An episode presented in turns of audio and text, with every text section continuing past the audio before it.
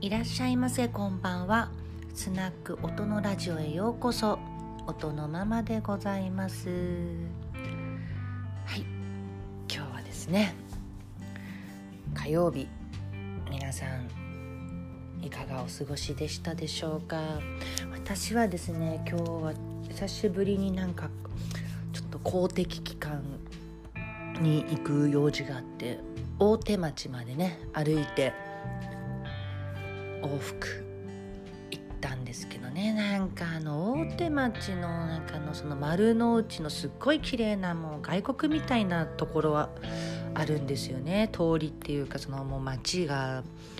もうオープンカフェでみんななんかパソコンやったりとかしてるみたいな。なんかそこ歩きながらなんか私こういうところでオフィスレイディーをしてる自分っていう人生がもしかしたらあったのかなとかちょっと想像してみたんですけどね。もう1ミリも思い浮かばなかったですね。ね。なんかもうあんま就職するっていう脳みそがもうほとももともとなかったんでね大学の時にね。にね。もう就職なんかしてられなくして、まあ、氷河期っていうのもあったんですけどなんかその世の中の事情とねあんまり関係なくあの何も考えずにねもう音楽ただただやってそのまま音楽やってただけなんで、ね、もしもあの時ねなんかもうちょっと社会とか世の中知ってて就職をするっていう選択肢が自分にあったらねどんな人生だったのかしらってね今日もうすごいあの高層ビルの間を歩きながらね思ったんですけどね。なんか一度そういう経験はねちょっとなんか疑似体験みたいなやってみたいかったなと。なんかたまにこう一日ママみたいな感じでねなんか割と著名人が銀座のママ体験みたいなねやってたりするのと一緒でね一日オフィスレディちょっとやりたいやってみたいかったですよね。ね、そもそも私あんまりこうなんだ時間がねなんか決められて学校みたいなものがずっと続くっていうのがとてももう無理だったんでねなんかこう、向いてないって話ですよね。そんなそんなでもあのちょうどいい散歩コースでね帰りは。本屋さん寄ってね。なかなか私的にはアクティブな一日でしたね。さてさて今日のお悩みご質問はですねラジオネーム上蔵さんからいただきました。人の話を上手に聞くには正しい相づちと表情そして気にかけていることを伺いたいです。ありがとうございます。上蔵さんから頂戴いたしました。人の話を上手に聞くにはどうしたらいいですか？正しい相づちと表情そして気にかけていること。繰り返しただけってね。なんで2度読むみたいな。あのこれ結構やっぱいい質問だなって思うのですよね。でなんか私、えっと、水商売は、えっと、おしゃべりトークのプロだっていう側面もあるんですけど実はこのね話を聞くっていうのがすごい大事なんですよね。話を聞ける人か聞けない人かっていうとねやっぱりこう自分の話ばっかりしちゃう人っていうのはあお水商売においてですね。はえっとねもったいないっていうか自分の情報って出さない方がいいんですよね。あの来て何度もずっと来てもらわなきゃいけないのでなんか一度で全部ね素性をばらしたりもう全てをさらけ出すようなことはしないんですよね。できるだけもうカードは切らない。基本的に相手の話をまず聞くことがメイン。聞き出すことがメインね。本当にその 8, 8割ね相手の話が出たうちの1割2割にちょっとずつ自分の話をね小出しにしていくみたいなそういう感じなんですよね。お客様はねなんかそんな私たちの話を聞きに来る時もあるんですよ。相談事でって。だけど基本ねやっぱり自分の話をねしに来たりする聞いてもらいたいことがあってね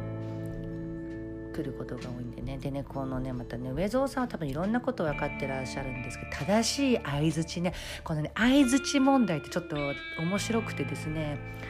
仕事を頑張ってる子に限って相づちがうざいんですよ。めちゃめちゃうんうん入れてくるのお客さんが喋ってたらもう全ての句読点に「うんはいあそうですよねうんはい」って あのでね話の内容が分かってなくても聞いてますアピールなんですよそういう子って。あの真面目だから。ちゃんとあのお客様相手の話を聞いてますよっていう確認癖っていうかでも話してる方からするとあの本当に分かってんのかよってことになっちゃうんですよね。あの相づちが多いって。素直じゃないあの知ったかぶりをしてるあの雰囲気が出ちゃうんです。特に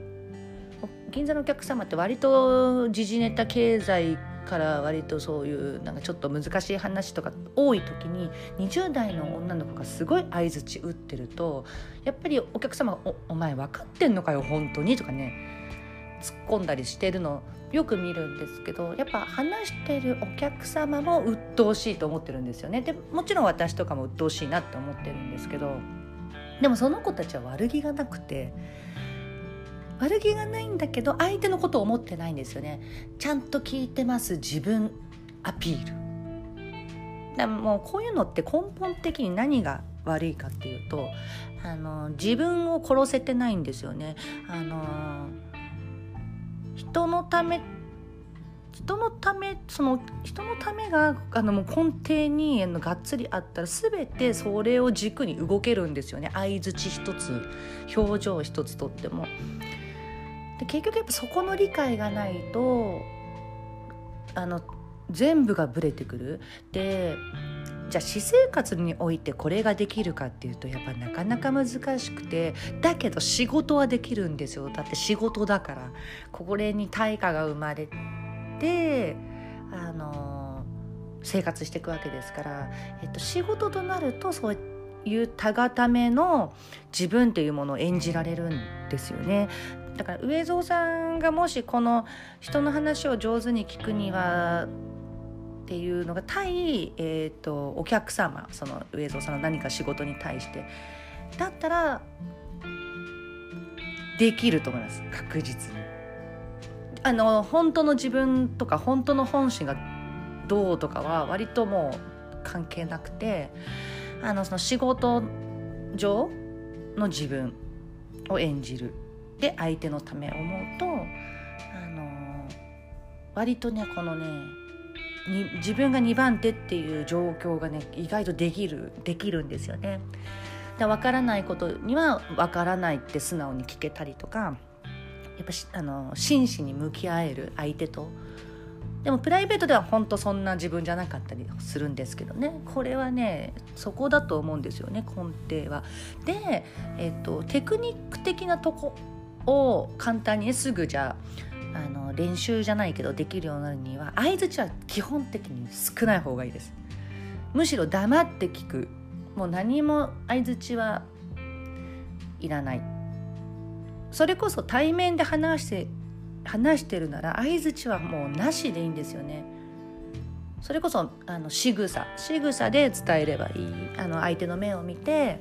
うなずいてりゃいいんですよ頭。それがあの聞いてますよっていう動作でやっぱそこに「うんうんうん」とかそんなのはちょっとね鬱陶しいトゥーマッチなんですよね多分会話の中で。だからあの相づちはしないっていうねところから始めてみたらいかがでしょうか。あのそうしてるとねあのどこかのタイミングで一つね呼吸のようにでも会話ですからあの相づち入れなくたって自分の番になったら自分の気持ち言えばいいんですからね。本当に相づちって私いらないと思うんですよね。なんかあんまりメリットない